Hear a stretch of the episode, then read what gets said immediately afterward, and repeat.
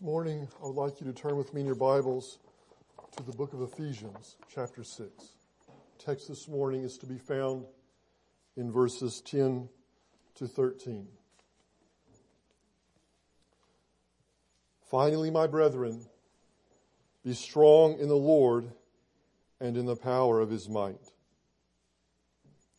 Put on the whole armor of God that ye may be able to stand against the wiles of the devil. For we wrestle not against flesh and blood, but against principalities, against powers, against the rulers of the darkness of this world, against spiritual wickedness in high places. Wherefore take unto you the whole armor of God, that ye may be able to withstand in the evil day, and having done all, to stand. Let us pray. Father, as we open your word,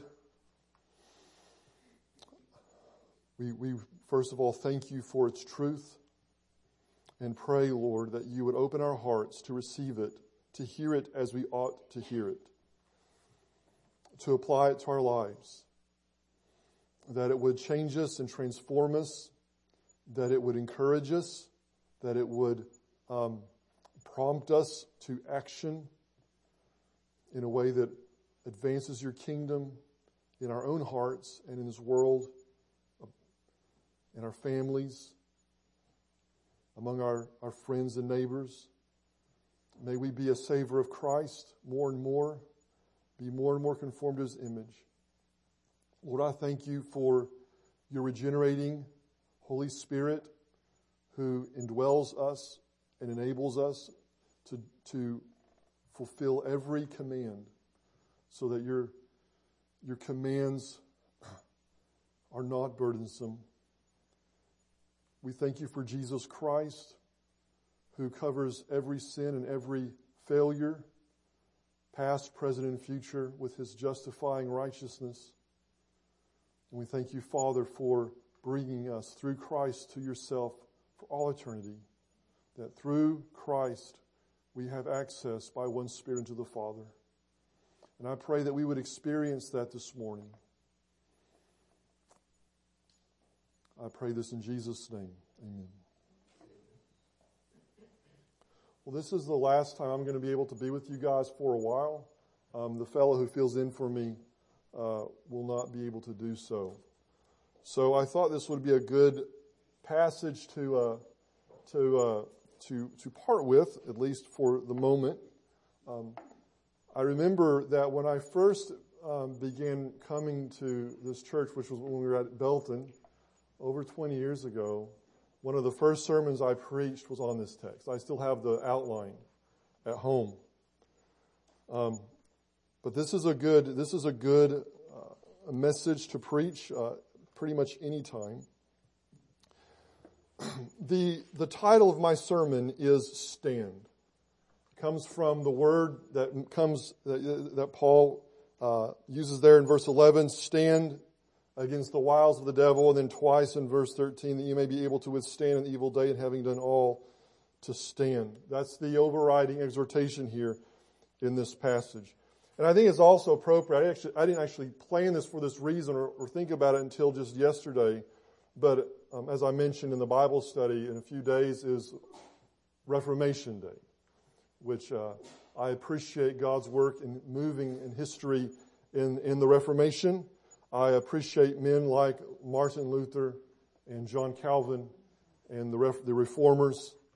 And one of them, one of the most, of course, this didn't happen on October 31st. October 31st is when Luther nailed the 95 Theses on the church door at Wittenberg, but um, a few years later, in 1521, Luther was, as a result of his stand, was there before the Roman, the Holy Roman Emperor, which, uh, as Voltaire said, was neither holy nor Roman nor an emperor.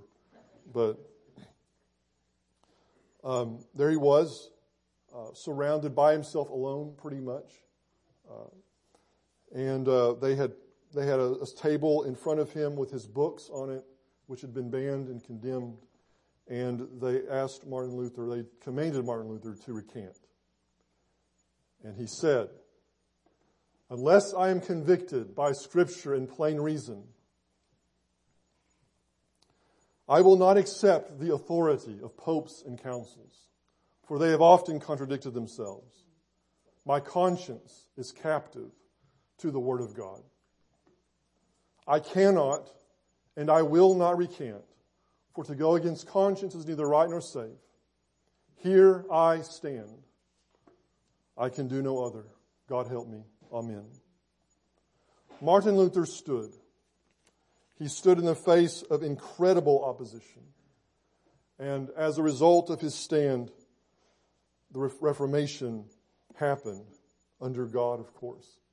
Um, now, I, I, a lot, of we we we we, we uh, point to the the beginning of the Reformation as October 31st, 1517, 501 years ago. But you know, if Martin Luther had made a stand in 1521, 1517 probably would not have had very much significance. And God calls on you this morning to stand. As the apostle Paul was ending this epistle to the Ephesians, he called upon them to stand. And through the years, the Holy Spirit still speaks. Stand against the wiles of the devil, and having done all, stand. Of course, Paul goes on in verses 14 to 17 to talk about the armor of God, to describe the armor of God. He calls us in verse 11 to put on the whole armor of God. He describes what it is in verses 14 to 17. So there's this military metaphor that pervades this passage. And the idea, of course, in first century warfare is you had these phalanxes of soldiers who stood side by side, row upon row, with shields interlocked and spears pointing through, marching towards each other in combat. And to win the battle, you had to stand. If you fell, if, if you fell, you, you opened up a gap in the line that the enemy could um, then uh, use for their advantage. So you needed to stand. You needed to stand for the sake of yourself, for the sake of your fellow soldiers, and for the sake of the cause for which you were fighting. Now, the Bible talks about standing all over the place um, in Scripture. This this idea is used over and over again. In Romans chapter five and verse two, Paul talks about the grace of God wherein we stand. We stand in grace in 1 Corinthians 16 and 13. The apostle Paul, ending also this letter to the Corinthians, issues the following exhortation, watch ye, stand fast in the faith, act like men, be strong. Stand fast in the faith. We are to stand in faith. In 2 Thessalonians chapter 2, in verse 15, the apostle Paul writes, Therefore, brethren, stand fast and hold the traditions which you have been taught, whether by word or our epistle. We are to stand fast in faith. We are to stand fast in the faith, in the traditions of the apostles, holding fast to the doctrine of the Word of God. And then, of course, you, you can't talk about staying without thinking of 1 Corinthians 10 12, can you? But the apostle Paul says, let the one who thinks he stands take heed lest he fall. That is the danger. The danger is falling. And that context is falling into sin, like the Israelites who fell into these sins to grumble against God, to commit immorality, and so on, to fall. And Paul says, you know, you may be Christians. You may, you may call yourself a follower of Christ. You may have all these privileges, but the one who thinks he stands, take heed lest he fall. And you know, I, I, I, see in these, this, this exhortation here this morning a word for two types of people. This is a word for those who have become complacent in the faith. For those who are become, become careless in the faith, who don't realize that there is a battle going on and that they are part of the battle, whether they realize it or not. If you have become complacent, if you are not taking unto yourself the whole armor of God, this message is for you. But this message is also for someone else. This, if you are discouraged this morning, if you are, if you are feeling weary in the battle, then this message also for you because along with the call to stand is this promise to be strong in the Lord and in the power of his might. That we do not wage this warfare on our own, but we wage it in the power of Christ. So we are to stand. We are at war. There is a hardness that uh, is involved in the life of the Christian. Paul calls Timothy, again using this military metaphor, um, to be strong in the grace that is in Christ Jesus. He goes on to say, to endure hardness as a good soldier of Jesus Christ. No man that warreth entangleth himself in the affairs of this life that he may please him who hath chosen him to be a soldier. Endure hardness as a good soldier of Jesus Christ.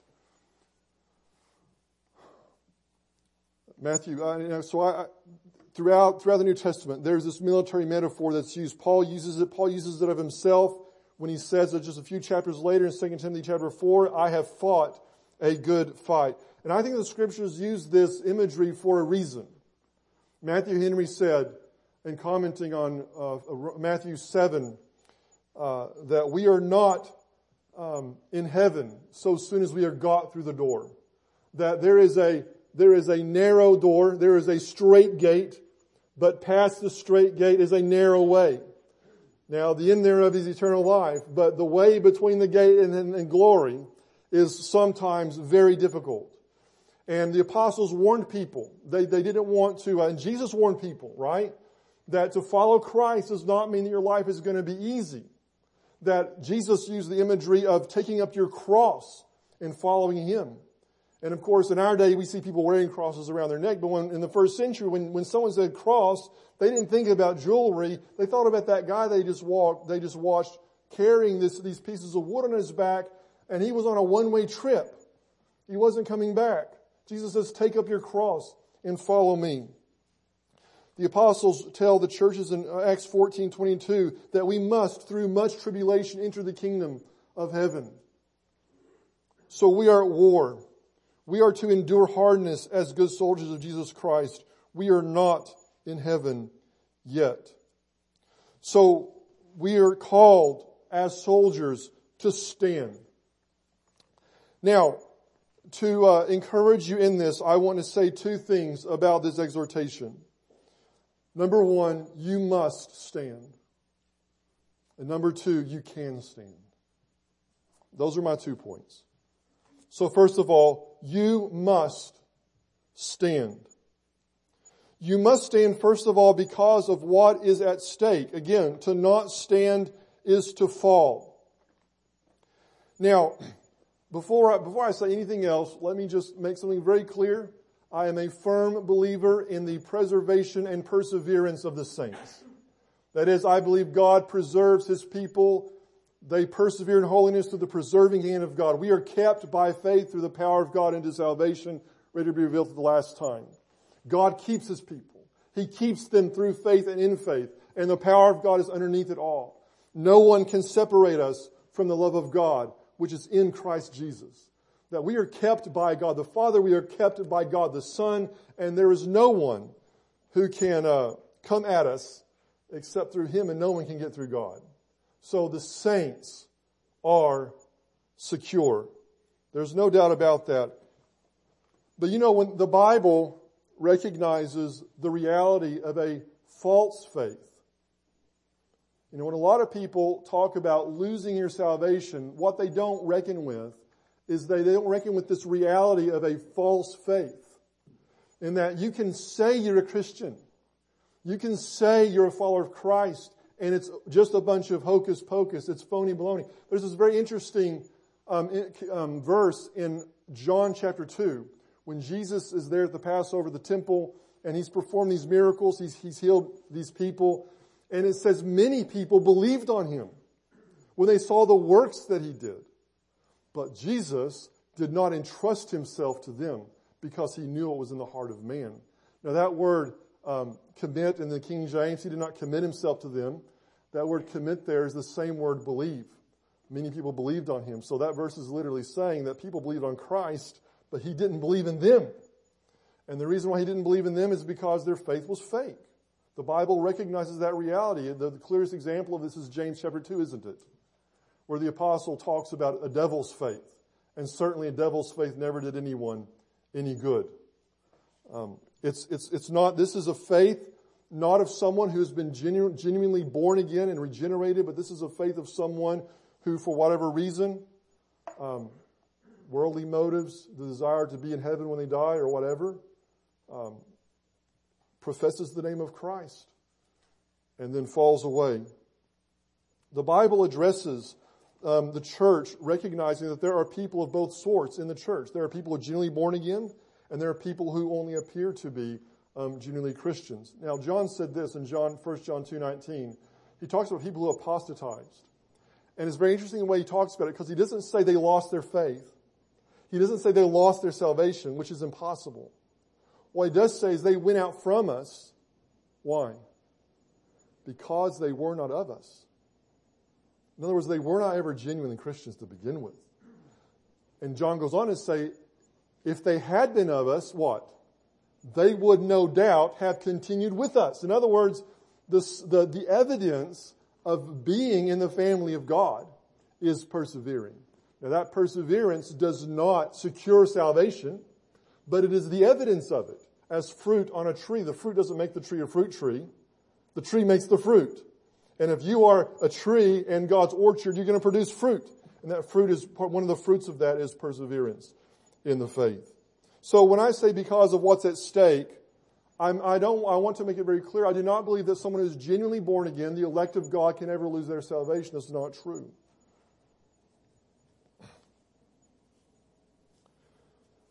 But I will say this, that you can be a Christian. You, you, you can call yourself a Christian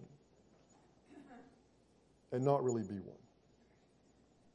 And to fall in that sense is eternally dangerous. But even if you are elect and chosen of God and God's going to preserve you, um, there is still a lot at stake here. Your, your, your spiritual life is at stake. Your witness is at stake. Um, I think about David, King David, when he sinned, right? This man of God, a man after God's own heart. Wouldn't you like God to say that about you? A man after God's own heart. Yet David sinned and he sinned mightily. And when he sinned, um, some pretty bad things happened to him, didn't they? And what's interesting is that um, David confesses his sin, he owns up to his sin, and God forgives him. But God does not take away the consequences of his sin. And a lot of people get the impression that, okay, I've sinned, I've, I've made my peace with God, now the consequences need to be over. That's not what happened to David. So listen to what it says here in 2 Samuel 2, sorry, 12, in verse 13. This is right after um, the prophet Nathan has confronted David, and David says to Nathan, I have sinned against the Lord.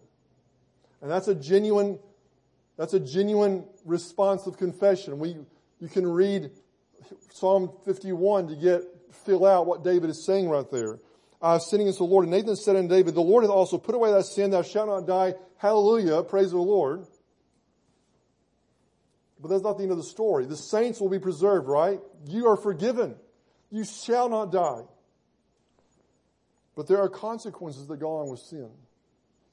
And so the prophet says, Howbeit, because by this deed thou hast given great occasion to the enemies of the Lord to blaspheme, the child also that is born unto thee shall surely die. And my friends, that was only the beginning. He goes on to talk about, well, actually in verse 11, he talks about one of the other consequences. And when you read the rest of David's life from this point out, it's actually a, a series of tragedies. David's life up to that point was, was like one victory after another. But after that, it was just one tragedy after another. His sons were at each other's throats, trying to kill each other, trying to kill him, trying to overthrow the kingdom. And it's, it's just extremely sad. That does not negate the reality that David was a man after God's own heart, that God loved him, and that David is in heaven with the saints right now. But David endured unimaginable calamity because of his choices that he made. And his, so his, his spiritual life was damaged and his witness was damaged. And it's very interesting. Um, his sin not only affected himself, it not only affected Bathsheba, she lost the child just as much as David did. she lost her husband because of David's sin, um, it also affected the cause of Christ, right? You have, because of the sin, given great occasion to the enemies of the Lord to blaspheme. Do you know what Paul tells the Jews in Romans 2? He says, these Jews who loved God's law, who knew God's law from beginning to end, these students of Scripture,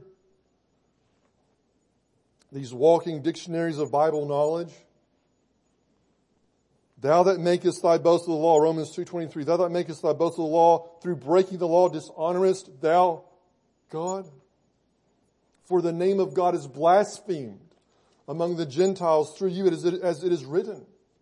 We can, through our sins, not only damage ourselves, we can not only damage those around us, we can damage the cause of Christ and His name in this world.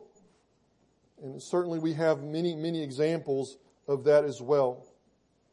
So a lot of a lot is at stake here. Your own walk with Christ is at stake here. Your fellowship with God is at stake here. The blessing of God upon your life is at stake here. God is not going to bless one of His children who are living in sin. He's just not going to do it. God is too loving a father. He disciplines us. Isn't that what the Bible says? Hebrews 12. He disciplines us for the sake of holiness. If you are walking out of the way, God's going to bring you back, even if it's a very painful path to get you there. My friends, listen. It is just, uh, um, it is futile to fight against God. And but, but, but it's not only your own self, it's the people around you. You know, sometimes we get this idea that my sin only affects myself. It's my choice, it's my deed, it's my action. It's not going to affect anybody else. But we've already seen with David that his actions affected the people closest to him. And when you're in a battle and you're locked shield to shield with people around you, you fall, like we've already said, you create a gap in the line that affects the people next to you. And when we sin, we affect the people around us. Even if we can't see immediately how it's going to happen. We're going to affect the people in our family. We're going to affect our brothers and sisters in Christ in the church. The Bible says that when Paul says in, in 1 Corinthians 12, right, when he talks about this, this image of the church as the body of Christ, when one member suffers, what, what happens? They all suffer. And my friends, that, that's not just physical suffering, right? That's spiritual suffering. When one member sins, we're all affected. So a lot is at stake here. When Paul says, I want you, brothers and sisters, to put on God's armor, that ye may be able to stand against the wiles of the devil. And when the battle is all done, when the dust has, of the battle has settled, you are still there standing. You have kept the field. You have conquered the enemy. My friends, a lot is at stake here. Stand because of what is at stake. And then secondly, my friends, stand because of your enemy. Stand because of your enemy. Paul says in verse 12, well, let's back up to verse 11. Put on the whole armor of God that you may be able to stand against the wiles of the devil. Let's just stop there for a moment. Who are you fighting? Who is the ultimate um, enemy for the believer? It is, it is not flesh and blood, right? He says that in verse 12. We do, we do not wrestle against flesh and blood. Now that doesn't mean that people can't hurt you. It doesn't mean that people can't um, pose a spiritual threat to you. I mean, Jesus himself said in Matthew to beware of false prophets which come to you in sheep's clothing, but inwardly they are ravening wolves. Yes, people can, uh, can do all sorts of um, evil and, and bad things to you. But my friends, the Bible makes it very clear that behind every spiritual obstacle, behind every spiritual threat that the believer faces, is not, ultimately is not flesh and blood, but is the devil. Now, I mean, you can see this most clearly in the cross, right? I mean, who is it that nailed Christ's hands to the cross and his feet to the cross? I mean, these were people, right? The Roman soldiers put him there. The Jews accused him um, to, to, to, get him condemned by Pilate. I mean, the, the Jews and the Gentiles together, um, the Bible says, conspire to crucify the Prince of Life. So men were certainly involved there, but Jesus called that moment the hour of darkness, referring to um, the devil. It was his hour. and the hour of darkness. Satan was certainly behind those events. And so the, the ultimate threat that you're facing are, are not fellow human beings. The ultimate threat is the devil, the wiles of the devil. For we wrestle not against flesh and blood, but against principalities, against powers, against the rulers of the darkness of this world, against spiritual wickedness in high places. Now that verse 12, those are just different ways of describing evil spirits, wicked spirits. And there, he describes them as principalities, as powers. And the reason why he's using this type of language is to get across to you and I the reality that we are facing a formidable foe. These are powers. This is the devil that we are talking about here. He is powerful. These are world rulers. And they're crafty. The wiles of the devil, the schemes of the devil. You know, think about this. The devil has had thousands of years to uh, improve his craft. And he was probably um, a lot smarter than you and I were to begin with, almost certainly. Um, and he's had thousands of years. So he's met, he's met your kind before. He knows what you're like.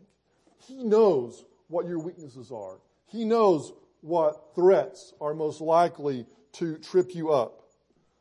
He's crafty. And he's going to do whatever he can. You know what his ultimate, his ultimate um, end is? His ultimate end is to overthrow your faith. That's his goal. I mean, think about what Jesus says to Peter, right? Luke, Luke 22. Simon, Simon, Satan hath desired to have thee that he might sift thee like, like wheat, but I prayed for thee that thy faith fail not. The devil was after the faith of Peter. You see this with the book of Job.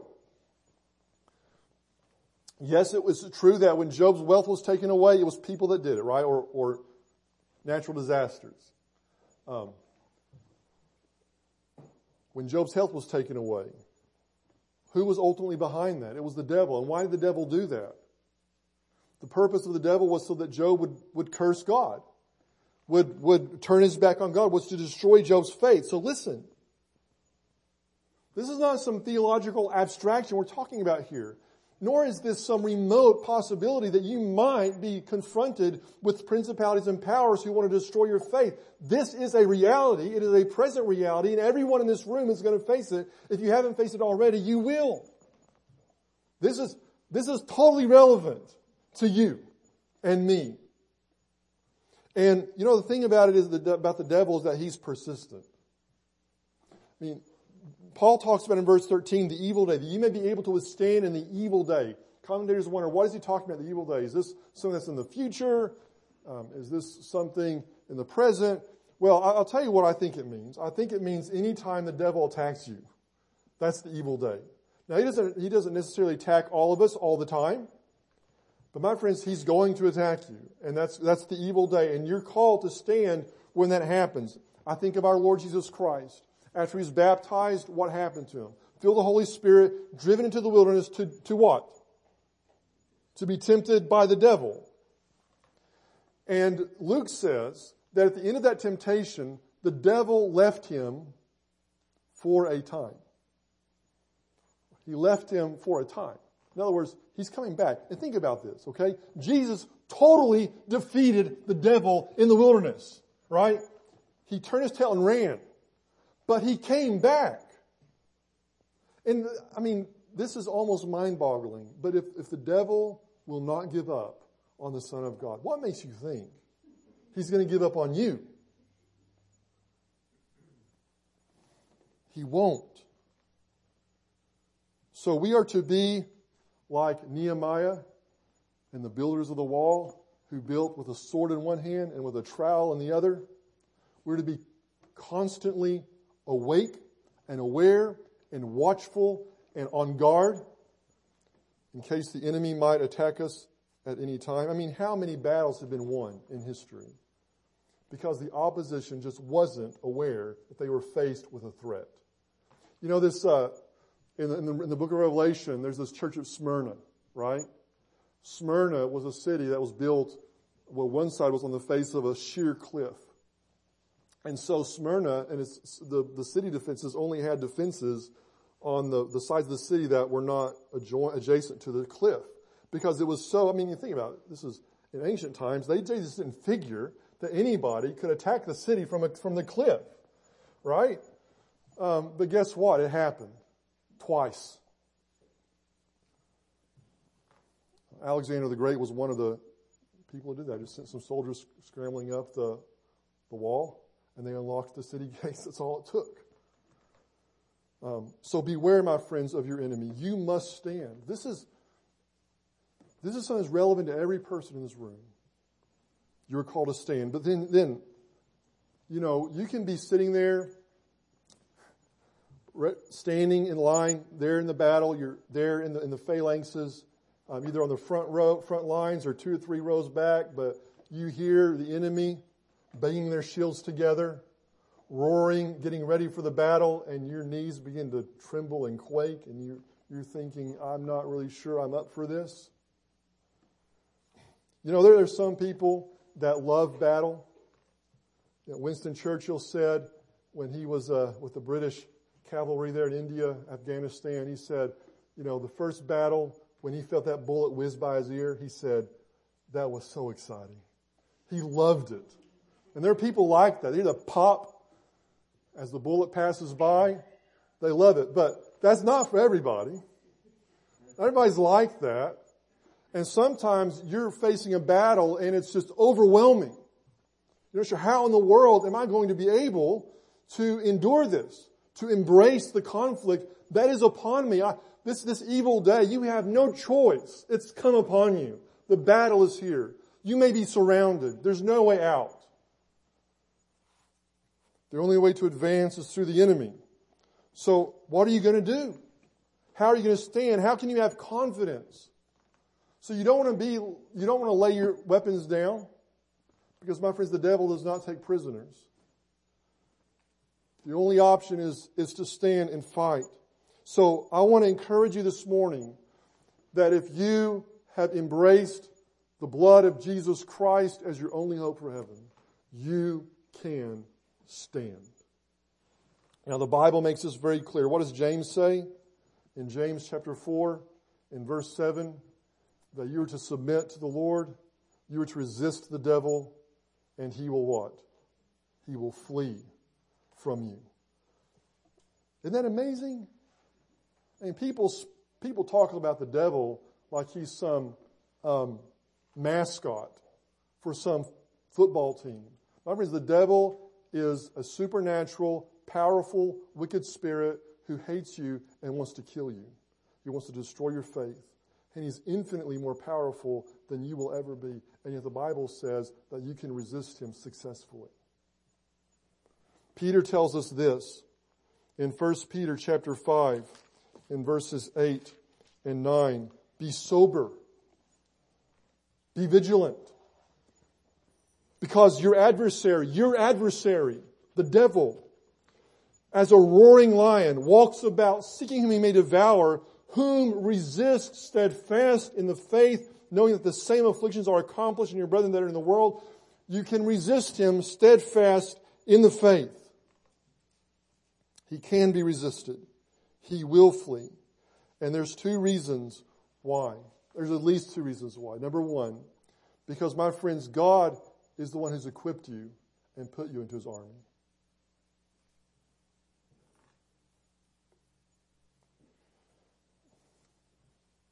One of the astronauts who was, uh, the first astronauts who was uh, in space, said that as he was sitting in that space module, the thought occurred to him that everything in that space module was, was, was all the materials were, were, uh,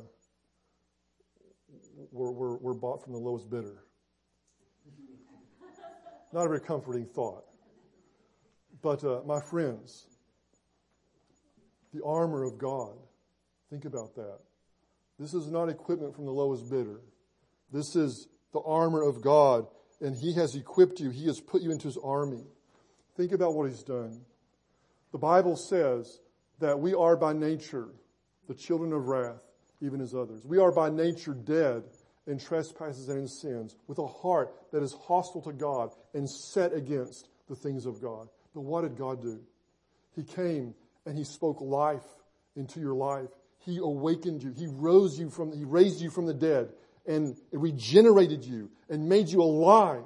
And then He put you into the body of Christ and He equipped you with spiritual gifts so that you can grow and mature and become more and more like Christ. And I, so I can't think of Ephesians 2 and 4 without thinking of the vision that Ezekiel had there in the valley of vision there. Um, Ezekiel 37, the valley of dry bones, where Ezekiel sees these bones separated and scattered all over the place, dried, baked under the sun. And God tells Ezekiel, I'm going to create an army from those bones. And he does. He breathes life into them. He puts flesh upon them. And the very last verse of that section says, and there stood up an exceeding great army. God can do that. He can take dry bones and make them an army for himself. And he, so, you know, there, we have no power in our own selves, but we are equipped with the equipment of God. We have been raised from a spiritual death. We are blessed, Paul says in, in, sorry, in Ephesians 1 3, we are blessed with every spiritual blessing in heavenly places in Christ. So that, that, that phrase high places at the end of verse 12, that's the same phrase heavenly places. The spiritual conflict takes place in the heavenly places, but we are blessed with every spiritual blessing in the heavenly places. We're, we, so God has equipped you and He's given you the whole armor. He's not just fitted you out partially. We have the whole armor of God that is available to us. You know, some units go into battle half equipped, undermanned. My friends, this is not the case with God's army. They are completely fitted out, the whole armor of God. And if you're not out there with all the armor of God, that's your own fault. And it's not God's fault. Take unto you, Paul says, the whole armor of God. So you can stand because God is the one who's equipping you. God is the one who's preparing you. And then, and then you can stand because you, my friends, are united to Christ and you enjoy access to the power of God. So verse 10 is so crucial here, and I think it's very important that Paul starts out this way. Finally, my brethren, be strong in the Lord and in the power of his might. How is it that you are going to wrestle? You know, that's, that's another word, wrestle. There, there's, there's a, there's, there are Greek words for war and battle. That's not the word. Wrestle there is more reminiscent of the, the, the wrestling matches in the Olympics, and sometimes commentators have wondered, why did Paul use that word? Well, it's actually not hard to see, because in first century warfare, the only way you could win the battle was by getting, grappling with your enemy hand to hand. It had to happen in hand to hand combat, so you had to actually wrestle with your enemy, you had to wrestle to the ground. How are you going to do that, especially when the person you are in hand to hand combat with is the devil? My friend, it's the power of God that makes that possible. So all throughout the book of Ephesians, Paul has, Paul keeps reminding us of God's power. So for example, in Ephesians chapter 1, in verse 19, he's praying for the Ephesians and he wants them to know three things. He wants them to know the hope that they have in Christ. He wants them to know the riches that they have in Christ. And then finally he says, I want you to know what is the exceeding greatness of his power to us who believe according to the working of his mighty power, which he wrought in Christ when he raised him from the dead and set him at his own right hand in the heavenly places. In other words, the same power that was operative to raise Christ from the dead is the same power that is operative in each believer's life. And then Paul, in another prayer, in the very middle of the book, prays this in Ephesians 3 in verse 16, again praying that he, that is the Father of our Lord Jesus Christ, would grant you, according to the riches of his glory, to be strengthened with might by his Spirit in the inner man. Now, notice how Paul says this according to the riches of his glory. You have the resources of the wealth of the glory of God at your disposal through Christ. And so you can be strengthened with might by his Spirit the inner man. And so it's no wonder that he goes on to say at the end of this prayer in verse 20 that now unto him that is able to do exceeding abundantly above all that we can ask or think, according to the power that worketh in us. Unto him be glory in the church by Jesus Christ throughout all ages, world without end. Amen. So yes, it is true that in ourselves we are weak. Jesus says in John 15, 5, without me you can do nothing. But Paul says in Philippians 4.13, 2.13, do you remember what Paul says? 4.13. I can do what? All things. I can do all things. Now that, that seems very arrogant, right? Someone, someone say, I can do all things. I can do everything. Okay. Good for you. But Paul says, I can do all things through Christ who strengthens me. Through Christ. Now, ultimately, the reason why we can defeat the hordes of Satan is because Jesus Christ has already defeated them. Listen to what Paul says in Colossians chapter 2, beginning in verse 13. Very reminiscent of the language of Ephesians, and you, being dead in your sins and the uncircumcision of your flesh, he has quickened together with him. He's made you alive together with Christ, having forgiven you all trespasses, blotting out the handwriting of ordinances that was against us, which was contrary to us, and took it out of the way, nailing it to the cross. And listen to this. And having spoiled principalities and powers, he made a show of them openly, triumphing over them in it. Now that's in past tense for a reason. This happened on the cross. He is on the cross. He spoiled principalities and powers. He triumphed over the devil. And so we are actually fighting a defeated enemy.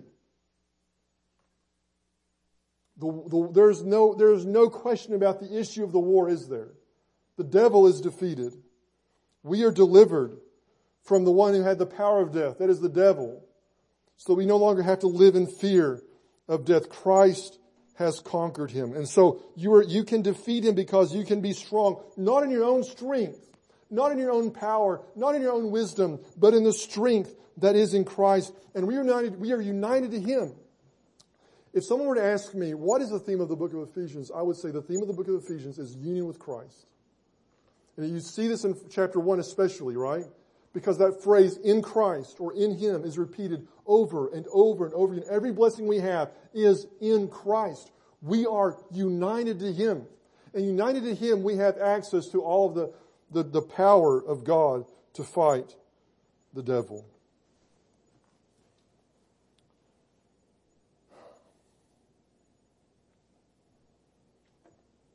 So I want you this morning to be encouraged. Now, this doesn't mean that you're not to do anything, right? You are to take unto the whole armor of God. This is not a let go and let God exhortation. There is something for you to do.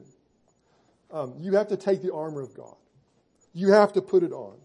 You have to have um, your loins girded about with truth, and you have to have on the breastplate of righteousness. You have to shod your feet with the preparation of the gospel of peace, and to take the shield of faith to quench all the fire darts of the wicked. You have to take the helmet of salvation and the sword of the Spirit, which is the Word of God.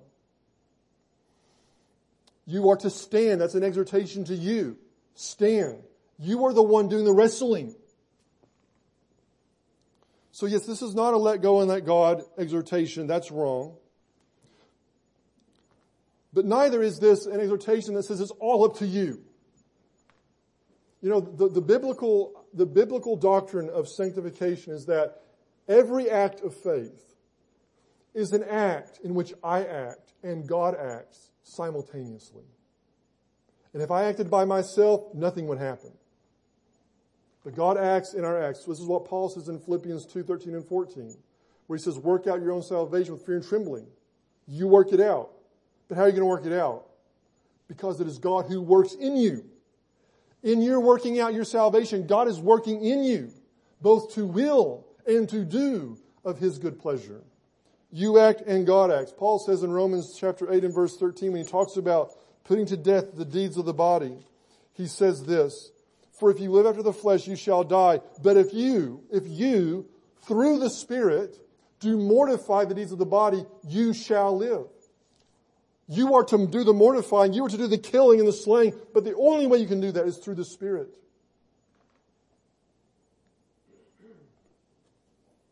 So we are to live like Abraham. Yes, there's no power on our part. But God made a promise to Abraham. There he was in Ur of the Chaldees, an older man with a barren wife. And he says, Abraham, I'm going to give you a land. I'm going to fill with your descendants, and you, all the nations of the earth will be blessed. That is an incredible promise.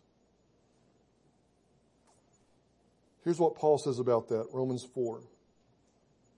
So I'll end with this. Abraham, who is the father of us all, as it is written, I've made thee a father of many nations. Romans 4:17. Before him whom he believed, even God, I love this description of God, who quickeneth the dead and calleth those things which be not as though they were. Who, Abraham, against hope, believed in hope, that he might become the father of many nations, according to that which was spoken, so shall thy seed be. And being not weak in faith, he considered not his own body, now dead, when he was about a hundred years old, neither yet the deadness of Sarah's womb.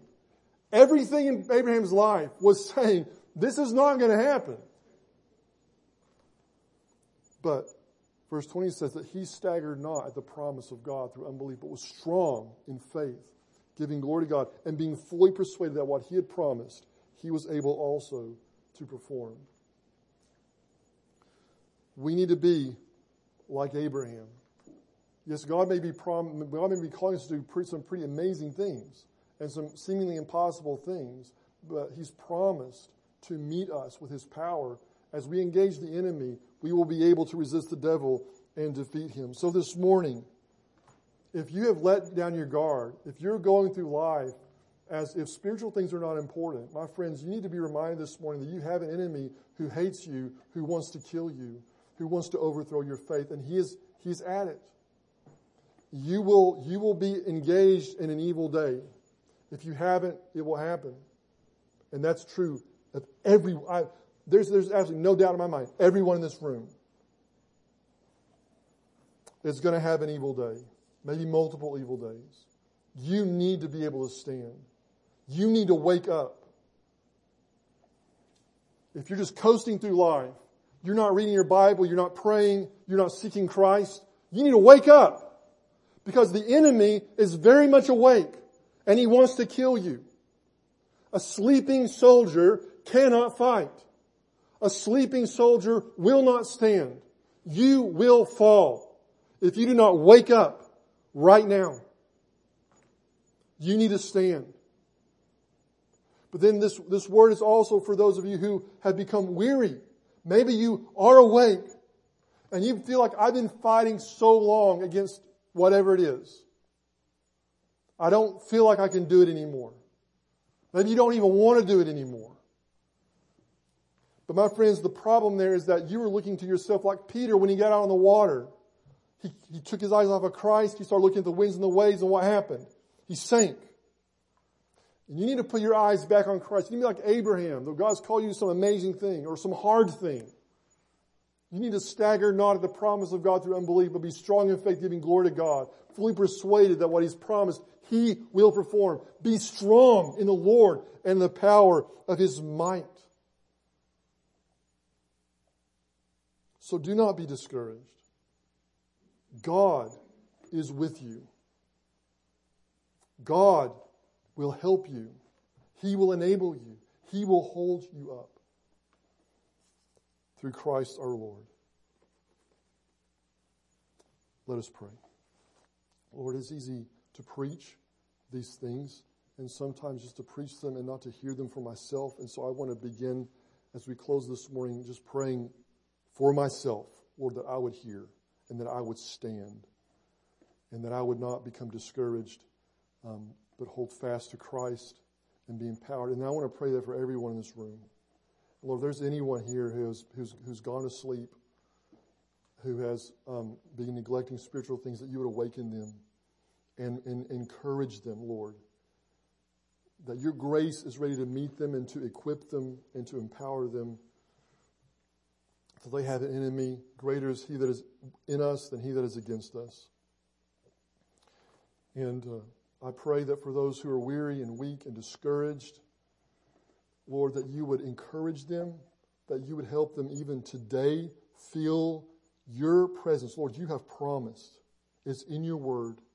We want to claim it this morning. Your word says that we can do all things through Christ who strengthens us, that we, you call us to be strong in the Lord in the power of your might, not our own. And so as you call us to that, Lord, we know that you mean to do it. So Lord, strengthen and encourage the brothers and sisters here this morning.